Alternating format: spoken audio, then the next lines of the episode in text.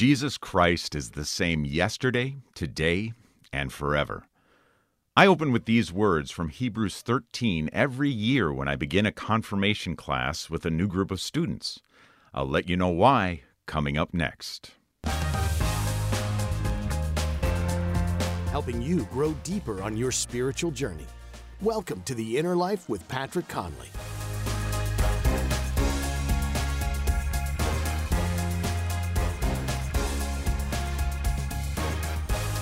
Sisters, brothers, friends, fellow pilgrims, and co adventurers on this journey of faith, greetings to you in Christ Jesus. My name is Patrick Conley, and I am humbled, honored, and grateful to be the new host of The Inner Life right here on Relevant Radio, on relevantradio.com, and the Relevant Radio app. Well, first things first, please join me in thanking God for the faithful dedication, the hard work, and the holy humility of Chuck Neff and Josh Raymond as the former hosts of the show. Thank you, gentlemen, and job very well done. I have some big shoes to fill. Well, since this is my first show as host, I thought I'd give a brief biographical sketch as I hope we will be journeying together for a good time to come here on The Inner Life. I was born, bred, and baptized in Wisconsin, where I grew up in a mainline Protestant tradition, and Jesus seemed like a close friend from an early age. In the late 1980s, I moved to the Twin Cities of Minneapolis St. Paul for my undergraduate studies at the University of Minnesota. And there I became part of evangelical Protestantism, and my faith blossomed as I got to know the scriptures and the inherent missionary call of the gospel. I also met the woman who would become my wife, and we married in 1999. We lived in the Twin Cities for nearly 20 years, all but for three wonderful years that we spent in England, where I had the privilege to study theology at the University of Oxford. And it was in that experience that the Lord began seriously calling me to the Catholic Church. And in 2009, now back in the Twin Cities, my wife and I began RCIA together, and we were received into the church at the Easter Vigil in 2010 at the beautiful Cathedral of St. Paul. About five and a half years ago, we followed the Lord's lead to move back to Wisconsin, to my wife's growing up farm in rural central Wisconsin, where she is the fifth generation of her family to be inhabiting the land. Yeah, but not being farmers, the Lord has kept us busy serving Him and His church. My wife is in her first year as principal of our local Catholic school, and I am involved in a number of different faith related endeavors, now, of course, including hosting the inner life. Deo gratias. One of the other things I do, though, is co teaching our parish confirmation classes. And as I mentioned at the top of the show, I like to begin each new confirmation prep year by quoting Hebrews 13:8. Jesus Christ is the same yesterday, today, and forever. Why do I do that? I'll be honest, I'm not entirely sure. well, at least not yet. But as I prepared for my very first confirmation class, the Lord kept putting that verse in my mind and on my heart. I wasn't sure why, but I decided to trust Him and obey what I perceive to be his call. And that is what we're focusing on today here on The Inner Life obedience. What is obedience? How do we live lives in accordance with God's will? How does our obedience to other authority figures, parents, teachers, pastors, bosses, spouses, how does all that tie into our obedience to Jesus? How about when being obedient is difficult? What about when we fail? All this and more in the hour ahead. Thanks for joining me and our spiritual director today, who is Father Rob Kroll, S.J. Father Kroll is a Jesuit priest and the director of spiritual formation at St. Francis de Sales Seminary in Milwaukee, Wisconsin. Father Kroll, thanks for being with us today. Hey, Patrick. Good to be with you and our listeners, and a special word of welcome and congratulations. So, welcome aboard, and uh, yeah. it's wonderful to hear a little bit about your background as well today. So, thanks for sharing that. Thank you. Well, I am I am privileged and honored, as I said, and grateful. And uh, but before we get into obedience, Father, it also is worth noting that today is also uh, the day when ten years ago a fellow Jesuit of yours was elected to the See of Saint Peter. And uh, so, seeing as it is the 10th anniversary of the election of Pope Francis, wondering if you can share just a few of, particularly the Ignatian features of his papacy, and um, yeah, kind of enlighten us some. Yeah, I'd be happy to do that. And, you know, one of the things that might be interesting to people is why hasn't there been a Jesuit pope before this, before Pope Sure. Francis? Because, uh, you know, we've been around for over 500 years, and and uh, in all humility, you know, the Jesuits have had quite the uh, influence in the church, and we've had a lot of, you know, Jesuits that are kind of well known because of their missionary activity or their erudition and their work in the academic area. And so it might seem unusual um, that we didn't have a Jesuit pope before a decade ago. But, you know, one of the things that people should know is that our founder, St. Ignatius, actually discouraged his uh, spiritual sons from accepting positions of honor and power in the, in the church. And in fact, when we take our final vows, we promise very explicitly not to strive for or ambition for any uh, prelacy or dignity outside of the Society of Jesus. And um, and actually, to the best of our ability, we're we're not supposed even to consent to uh, such an election unless we're kind of forced to do do so by obedience. Again obedience to someone who can order me to do that under penalty of sin. So my point being that i think that already says something about pope francis and you know he uh, i think he has been for you know uh, many not just catholics but many people around the world kind of an example of of humility and simplicity uh, being close to ordinary people.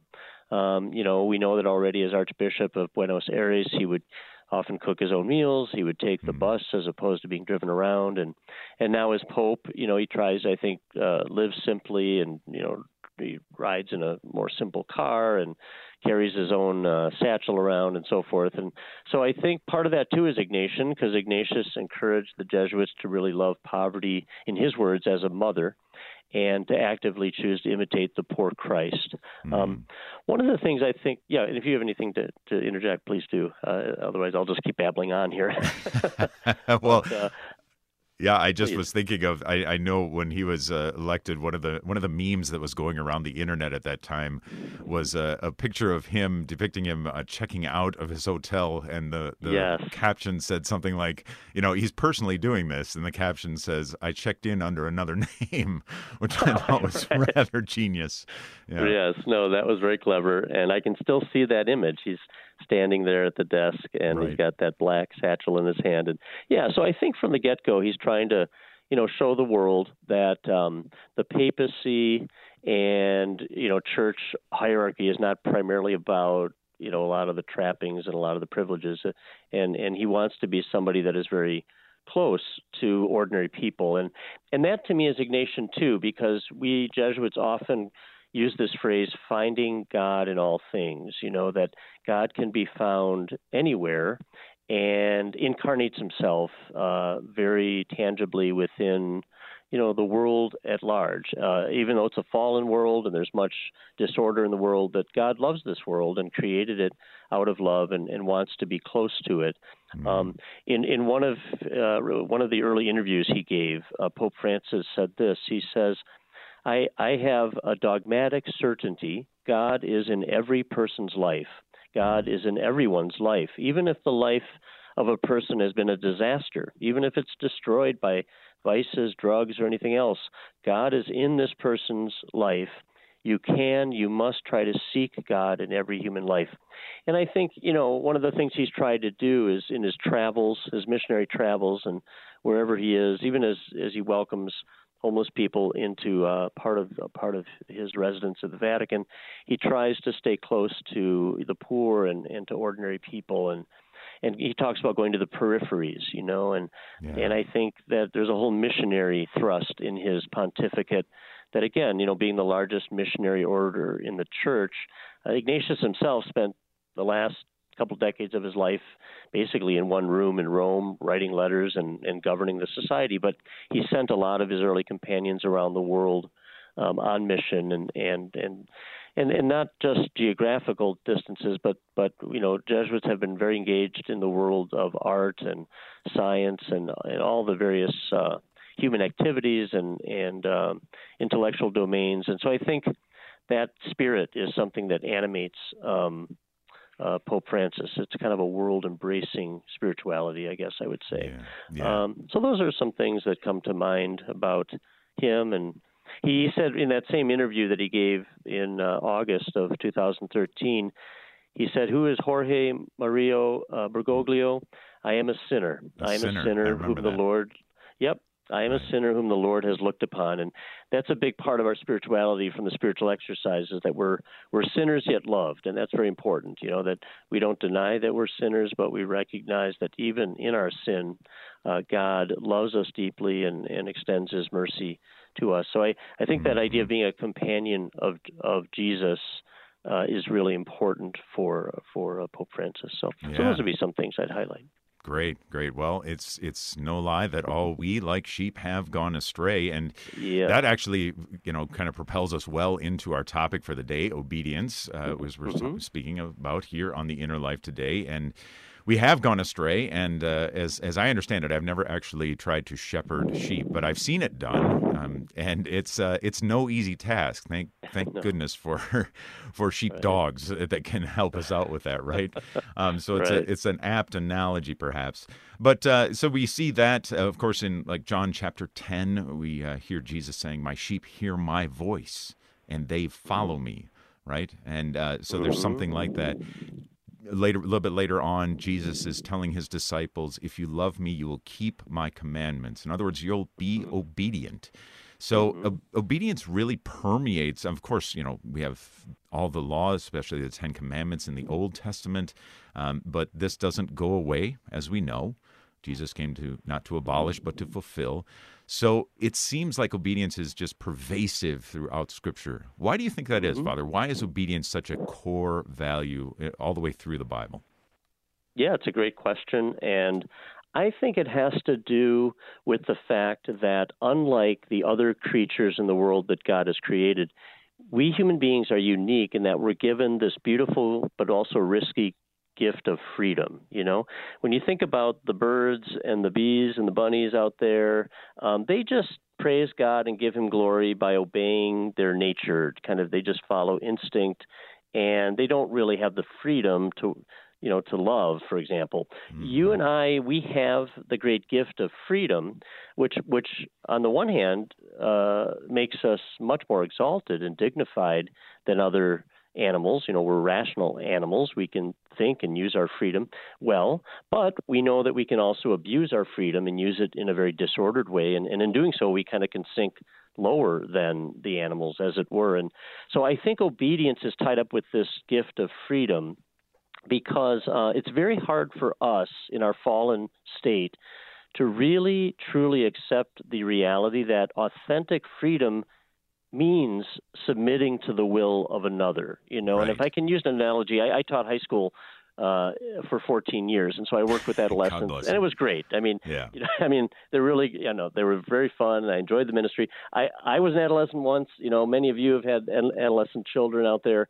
You know that an adolescent tends to define freedom as you know, mom and dad, get off my back. You know, church, don't tell me Right. what to do. Just basically leave me alone. Let me do what I want, when I want, how I want. And and and essentially, it's like license. You know, it's not mm-hmm. freedom; it's license. And and we know where that leads. You know that, and there's a lot of adults, unfortunately, that operate out of that kind of adolescent notion. And you know, inevitably, we end up ha- unhappy and and less free and enslaved. You know, by things and addictions and all that.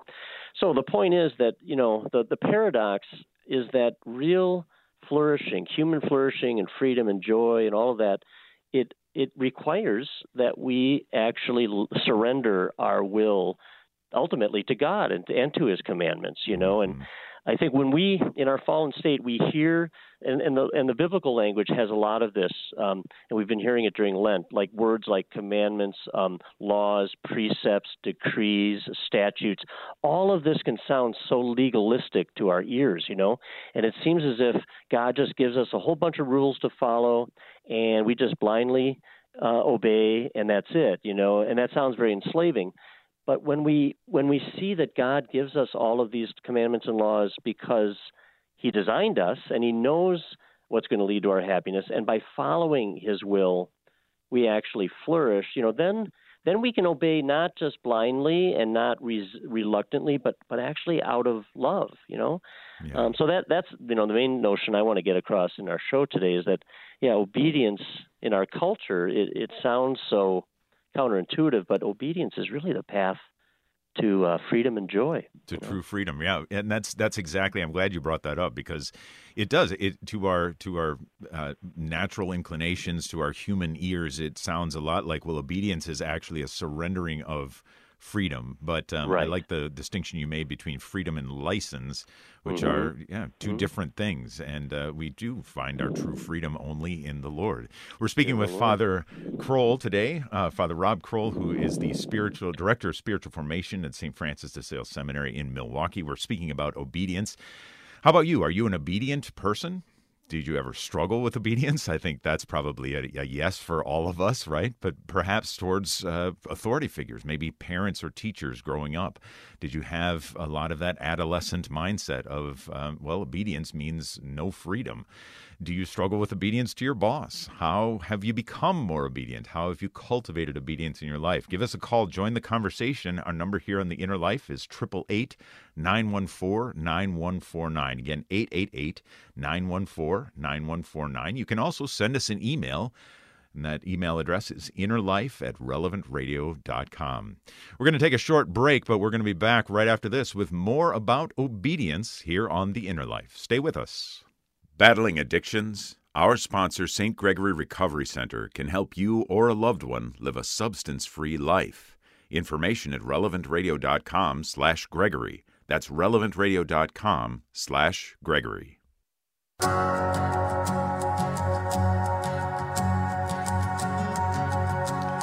Welcome back to the Inner Life here on Relevant Radio. My name is Patrick Conley, and we are talking about obedience with our spiritual director, Father Rob Kroll, SJ, the director of spiritual formation at St. Francis de Sales Seminary in Milwaukee.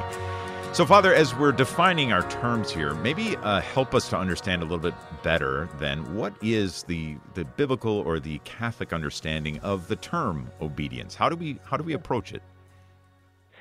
Well, I think you know before the break we were talking about the difference between license and and freedom, you know, right. and, and, how our freedom needs to be kind of guided and shaped by obedience. And you know, actually, as we were uh, talking about that, I had this kind of image that came to mind, uh, which I sometimes invoke as an illustration of this difference. But um, you know, when I was a kid, I took piano lessons for a bunch of years, and if you think about a, a young kid who might sit down at the piano, never having taken a lesson at all, and just begins kind of willy nilly pounding away at the keys. You know, there's 88 keys on the keyboard, and they're just going nuts. You know, pounding away.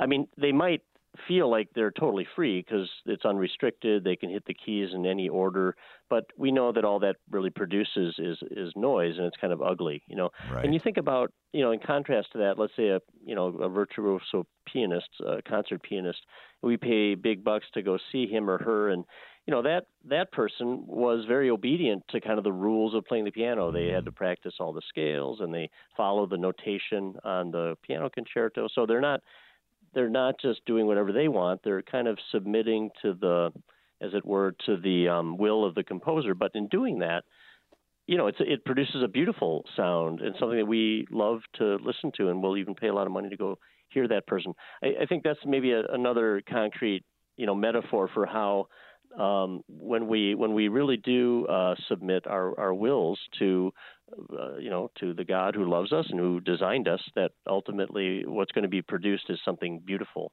uh, yeah. not ugly and discordant. But yeah, for us as Christians, I mean, obviously, you know, the word I, I sometimes like looking at the etymology of a word, you know, right. and when you look at obedience. Uh, ab audire, it, it really means to listen. In its root meaning, it's to listen. And so, you know, obedience as Christians means we're listening to the voice of God as it reaches us in many different ways. I mean, it, it could be through the church's official teachings and the magisterium, obviously, but it could mm-hmm. also be something that God you know, I think about your little uh, introduction and how you, you know, you were obedient to God's voice as He led you, you know, through Christian uh, you know, be these beautiful Christian experiences, ultimately to the Catholic Church, and right. so you were you were listening to what the Lord was putting on your mind and heart, and and and you could have disobeyed, you know, you could have rejected that, but you listened.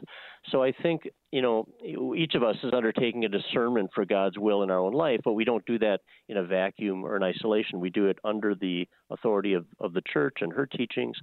Uh, we do it also like maybe with a spiritual director or somebody who is trying to you know, accompany us and walk with us. Um, but I think in, in, in essence, it's it's like Jesus himself, uh, listening to the Father. He often, in the Gospels, we're told he often goes off and prays in solitude with the Father, and he's listening to the voice of the Father and trying to obey His will at all times. And and we know that can be a challenge. I mean, in the garden, right. he says, "Father, you know, if this cup can pass me by, but Your will be done." He always adds that, "Your will Yeah. be done."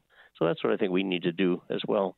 I think that's an excellent point, and that's uh, what was going through my head too. And it's it's rather amazing to me that uh, Jesus is such a striking example of obedience himself. You know, he didn't Mhm. come to lord it over us, right? But uh, rather not to be served, but to serve. But and and in that.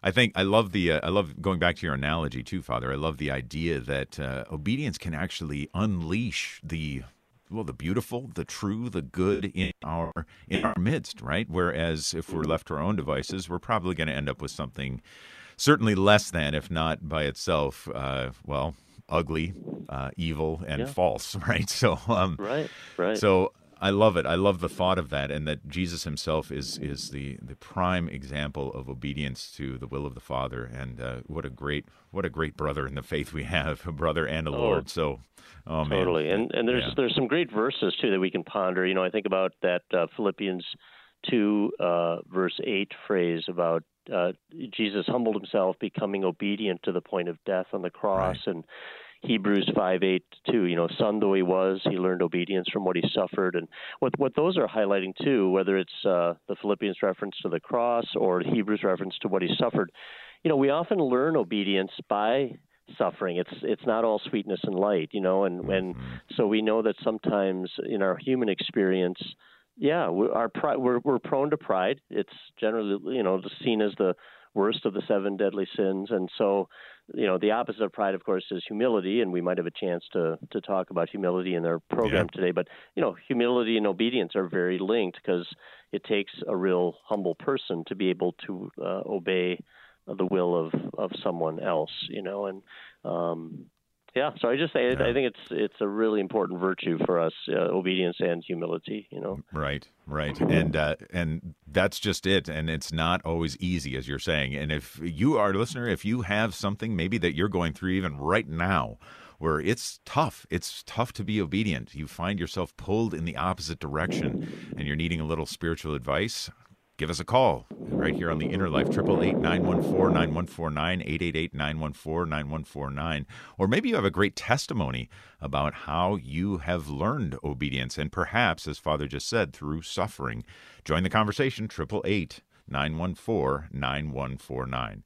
Well, let's jump into that the the humility piece there, Father, because I think that is such a such a huge piece, and and to me, it seems like obedience is is always kind of uh, chipping away at our pride, right? Pride might be maybe one of the principal enemies of obedience. Would you say that's true? I think that's very true, you know. And again, it's not that we we sometimes talk about taking pride in something we've done, or it's not like you know. I think when we talk about obedience and humility, we need to be careful that we're not talking about you know just being an abject you know worm or you know having no self-esteem or anything like that. It's just saying that you know we're prone to always want to put ourselves, our ego, our desires, and our will at the center of everything, and have everyone else kind of uh, bow down to us. And and so you know the the virtue of obedience and humility really helps us to say no. Uh, you know, God is the center of my life, and it's His will that I want to fulfill. Because again, that's going to be my salvation. That's going to be what makes me the saint that he wants me to be. And part of that means also obeying others. You know, we Yeah. talked about the church, church Yeah. authority, but you know, you've brought up the example of a boss, for example.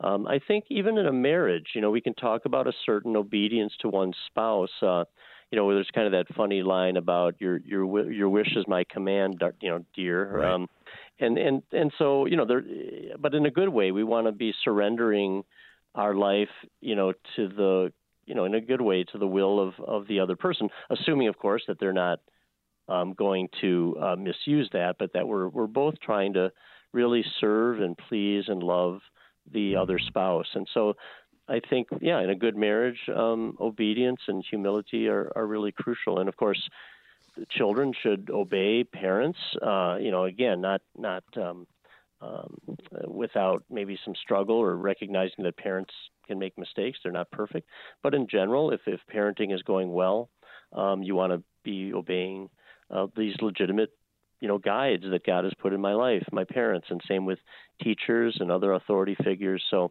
you know, I think in our culture, you know, we've we've often, uh, you know, we prize freedom in such a way that sometimes we rebel against legitimate authority, and and so um, that doesn't mean that we just you know turn off our brains, and at times we might have to legitimately disobey an, an unjust law or something like that. But but in general, if if things are going well, uh, we should be prepared to obey those that God has put you know in our life as as right. legitimate authorities right and that's that's another tough place too um, is sometimes figuring that out but also recognizing who is a as you put it father yeah. a legitimate authority I can't, I can't tell you how many times um, especially in kind of my college days and that sort of things that whenever uh, some of my friends were asked and you know we were trying to be pursuant after the lord but whenever they were asked or even commanded to do something that was by a legitimate authority figure and it was not sinful they would invoke uh, St. Peter's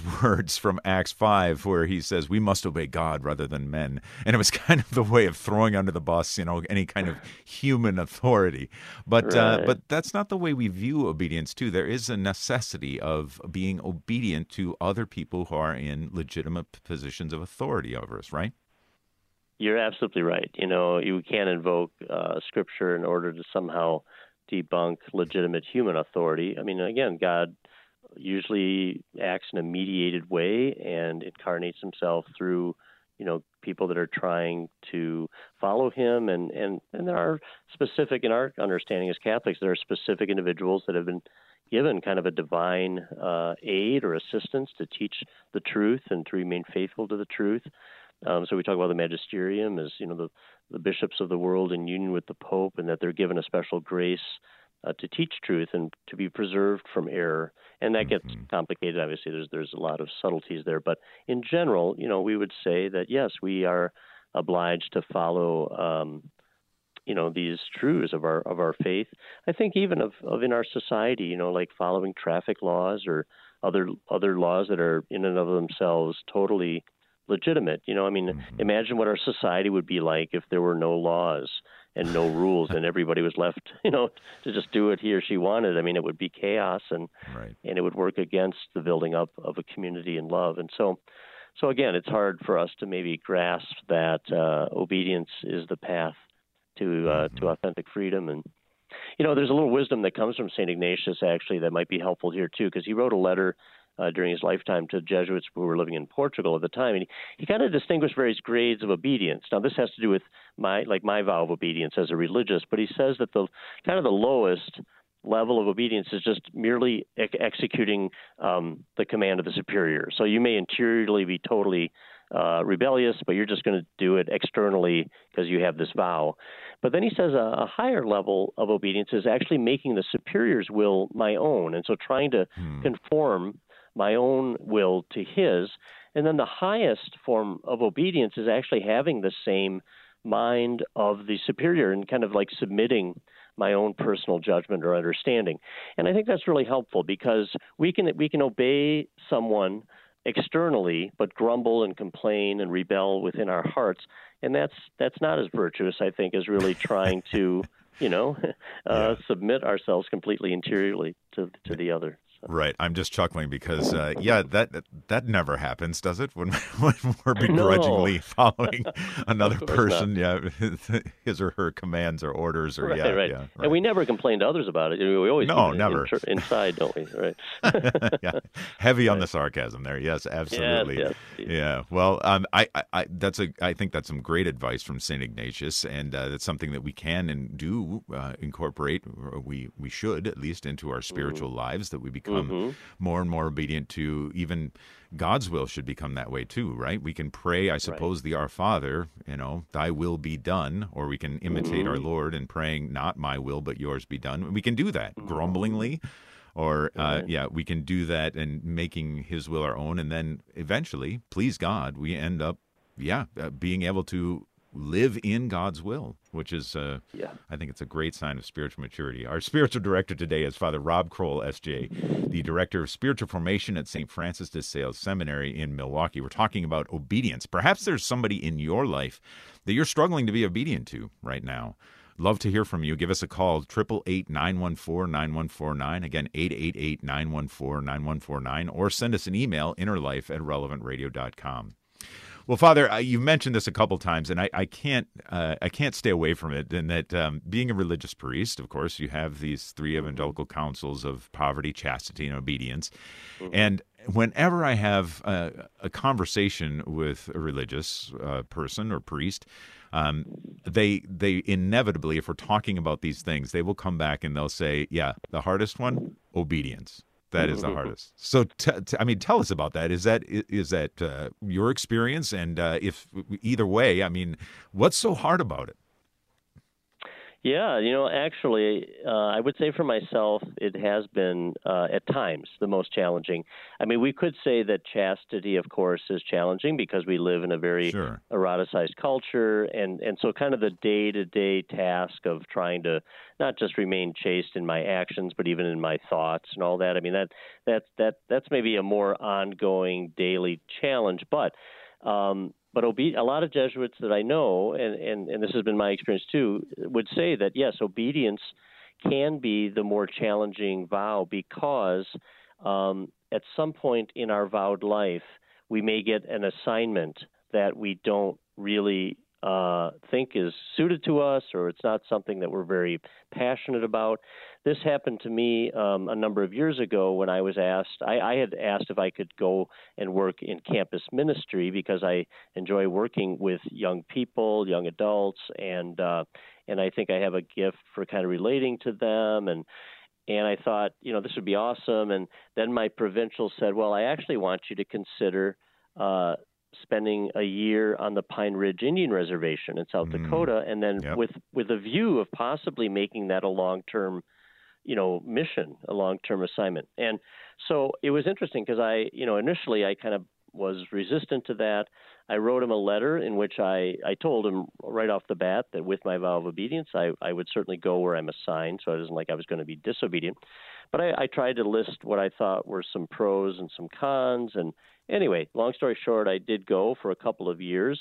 And um, by the end of those two years, I think it was kind of clear to me and to the to the province, to the provincial, um, and it was actually it was actually a different provincial at that time then who had come on board than the one who had assigned me. But you know, it was clear just based on the f- fruit, what was happening, that I, I was struggling a lot with being there, and it it wasn't probably going to be a good long term assignment. I'm very happy that I said yes and that I gave it a, a, a you know a yeoman's effort. Um, Mhm. and sometimes I wonder if if maybe you know I I was not as obedient as I could have been, but I think you know part of that for me says that um, when when we when we as religious take on an assignment and we obey, the the discernment doesn't end there. You know, you keep discerning and seeing what the fruit of it is, and so you you know I'm trying to obey my provincial, but I'm also trying to obey you know the will of God as it's revealed to me in my own life and prayer. So I think whereas um, maybe in many past generations obedience was kind of a blind thing. You would literally just see your name on a bulletin board and like you're going here, you know, no conversation, no discernment together.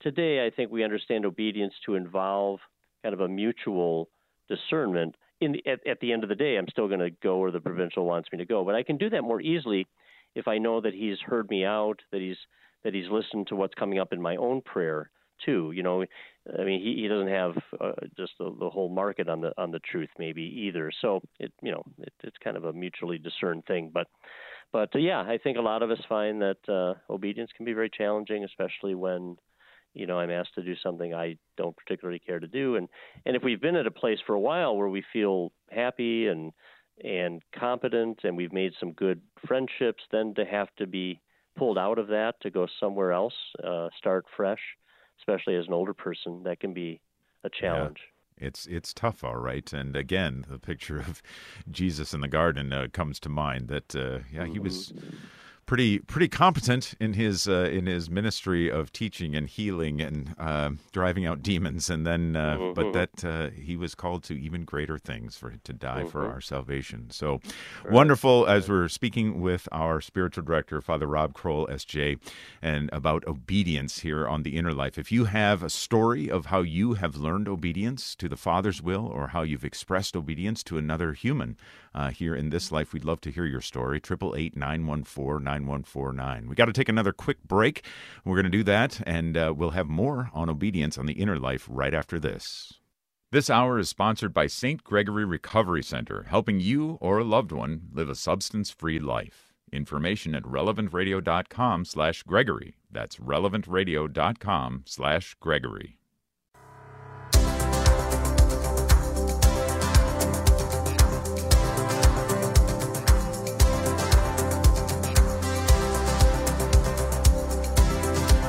Welcome back to The Inner Life here on Relevant Radio. I'm Patrick Conley, your host. I want to give my thanks to our able bodied and able spirited producer, Nick Sentovich, and as well as Thomas Engerser, who's taking your phone calls today.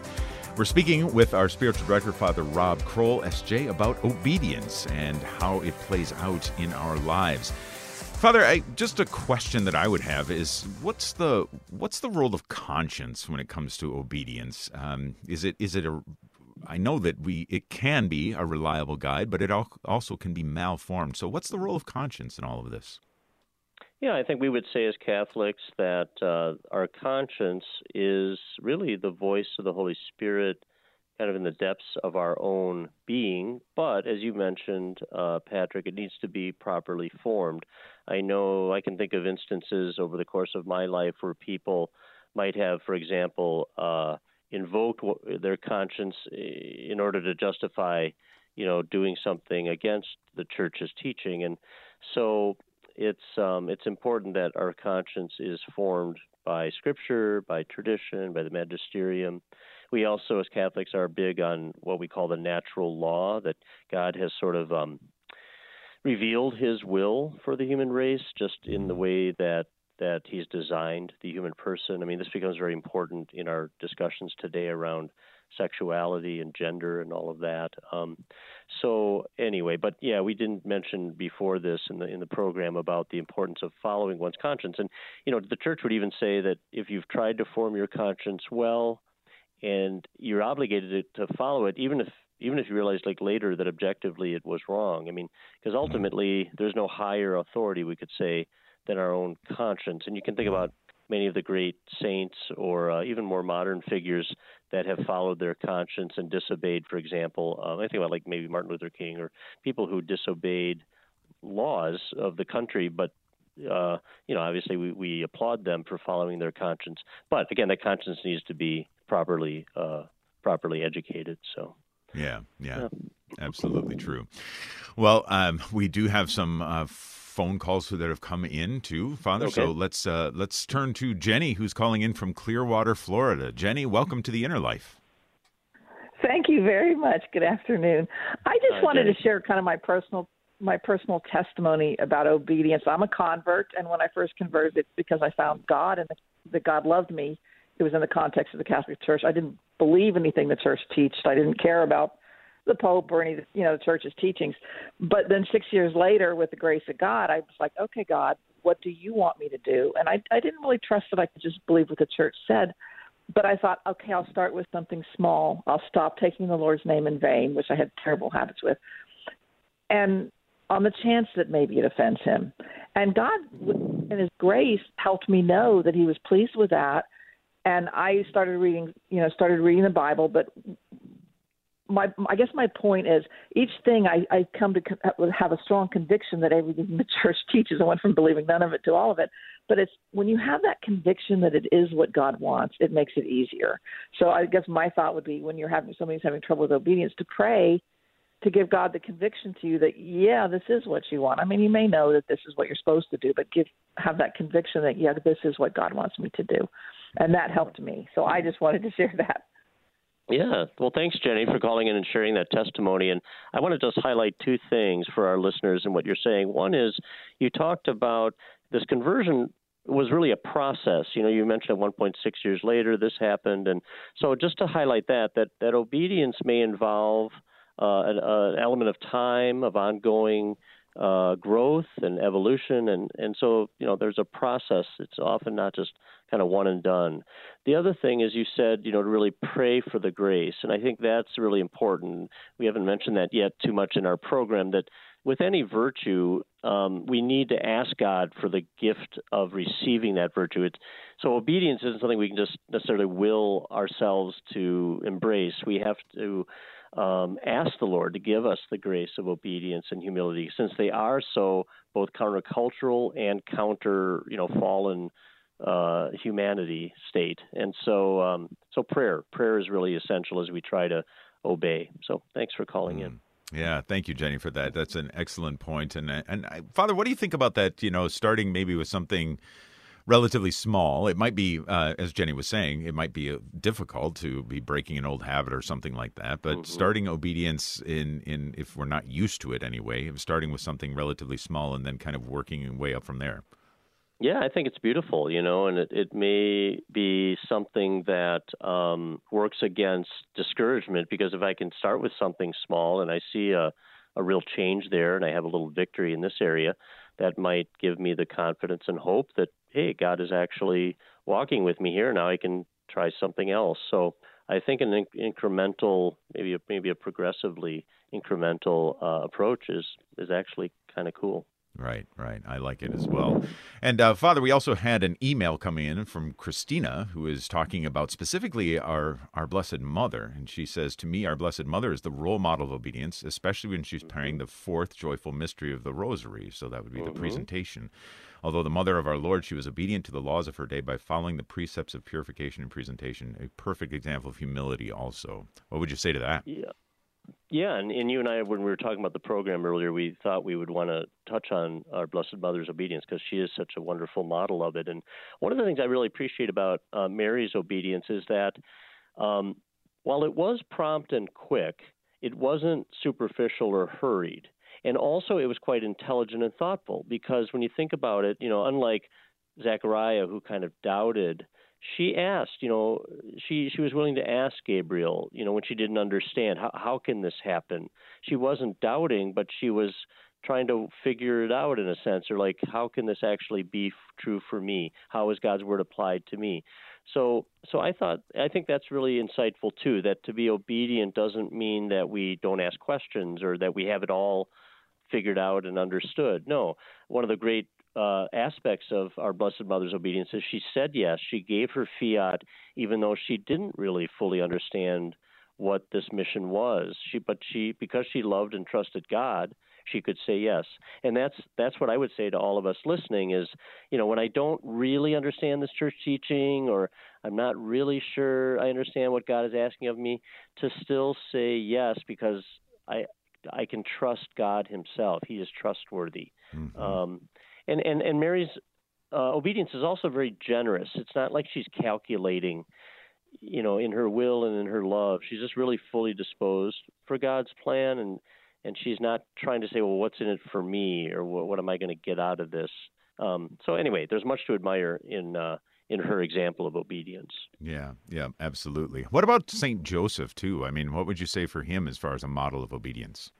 Oh yeah, no, that's huge too. I mean, he's so and and and also humility, right? We were talking about the connection with humility, and I mean, here's here's a man who, uh, you know, unlike Mary, he's not sinless, but he's you know invited to uh, stay faithful to Mary, even though it's going to cause scandal and people aren't going to understand because he's not the father of this child.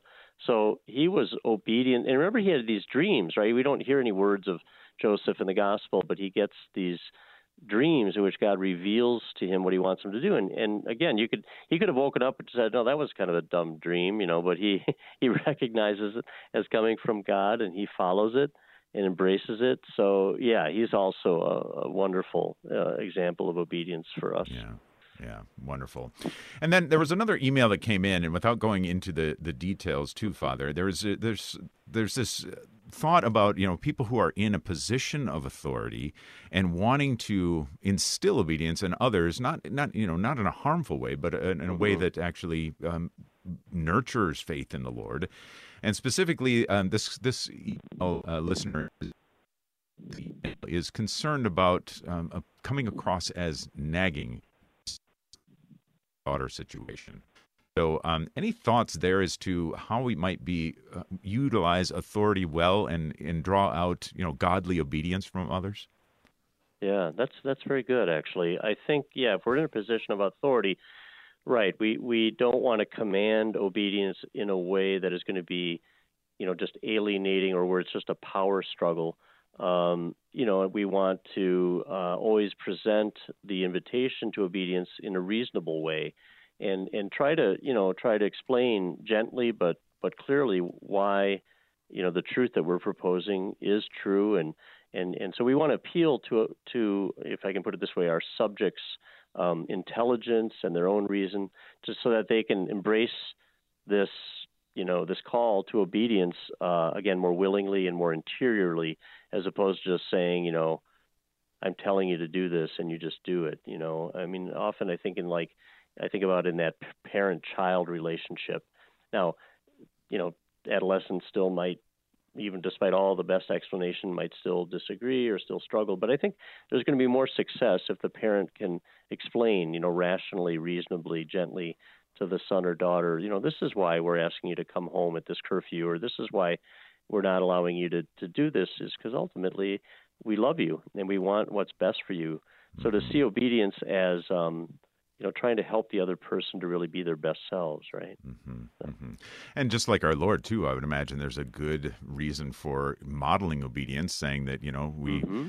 Um, well, as, as centurion did to Jesus, right? Said, "I am, I am a man of authority, and I have others under me, and so I say this, and they do it. I say that, and so there's no need for you to come under my roof." And uh, right, Jesus seemed right. to be pretty pretty up with that. He he thought that was a pretty good deal, right? well, and I'm thinking too of when he was a 12 year old and went down. You know, we're told he goes down to be obedient uh, to his parents. Yeah. You know, so yeah. he lived under their roof, and and we can think about how obedient he was to both Mary and Joseph. I mean that. You know that's how he learned uh, was by by being obedient to them. So he's done it himself, you know. And so if it's good enough right. for God, I think it's good enough for us, right? So that's that's probably a good rule of thumb to live by. If it's good enough for God, right. it's good enough for us. that's, right. that's very good. That's very good. Well, um, we're we're just down to our last couple minutes here, Father, okay. and uh, very grateful for all of your great thoughts. I'm going to carry some of these, um, uh, some of your analogies, some of your encouragement, especially from Saint Ignatius, there with us as we get into, um, well, the continued journey and adventure of following Jesus and being obedient unto Him. Right? I mean, that's something we want to see. Yeah happen all the time. But um, as always, Father, as we enter into uh, the last moments of the program here, we like to get a blessing from our spiritual director. So may we get your blessing, please, before we of go? Of course. Of course. Heavenly Father, I ask you to send down your Holy Spirit in fuller measure upon our listeners today, and especially help us during this holy season of Lent to experience a deeper conversion of mind and heart, to turn away from sin and turn towards your will. So help us to be humble and obedient towards you. And so may the blessing of Almighty God, the Father, the Son, and the Holy Spirit come down upon you and remain with you forever. Amen. Amen. Father Rob Kroll, SJ, thank you so much for being our spiritual director today, Father. God bless you. Patrick, we are grateful. You. Yeah, we are grateful for all of our spiritual directors here, and we've got some excellent shows coming up in the future. I'm Patrick Conley. I'm very glad that you've joined us here today on The Inner Life. Grateful for all that you have given to relevant radio. And as you continue to listen, I pray that God would be continuing to instill obedience in you and that it would be something that would be, you would find joy, you would find peace, you would find yeah, the ultimate happiness to which we are all called. Grateful that you've joined us today. We've got the Holy Sacrifice of the Mass coming up next. Don't forget to pray the Rosary at 7 p.m. with the Family Rosary across America. In the meantime, grace and peace.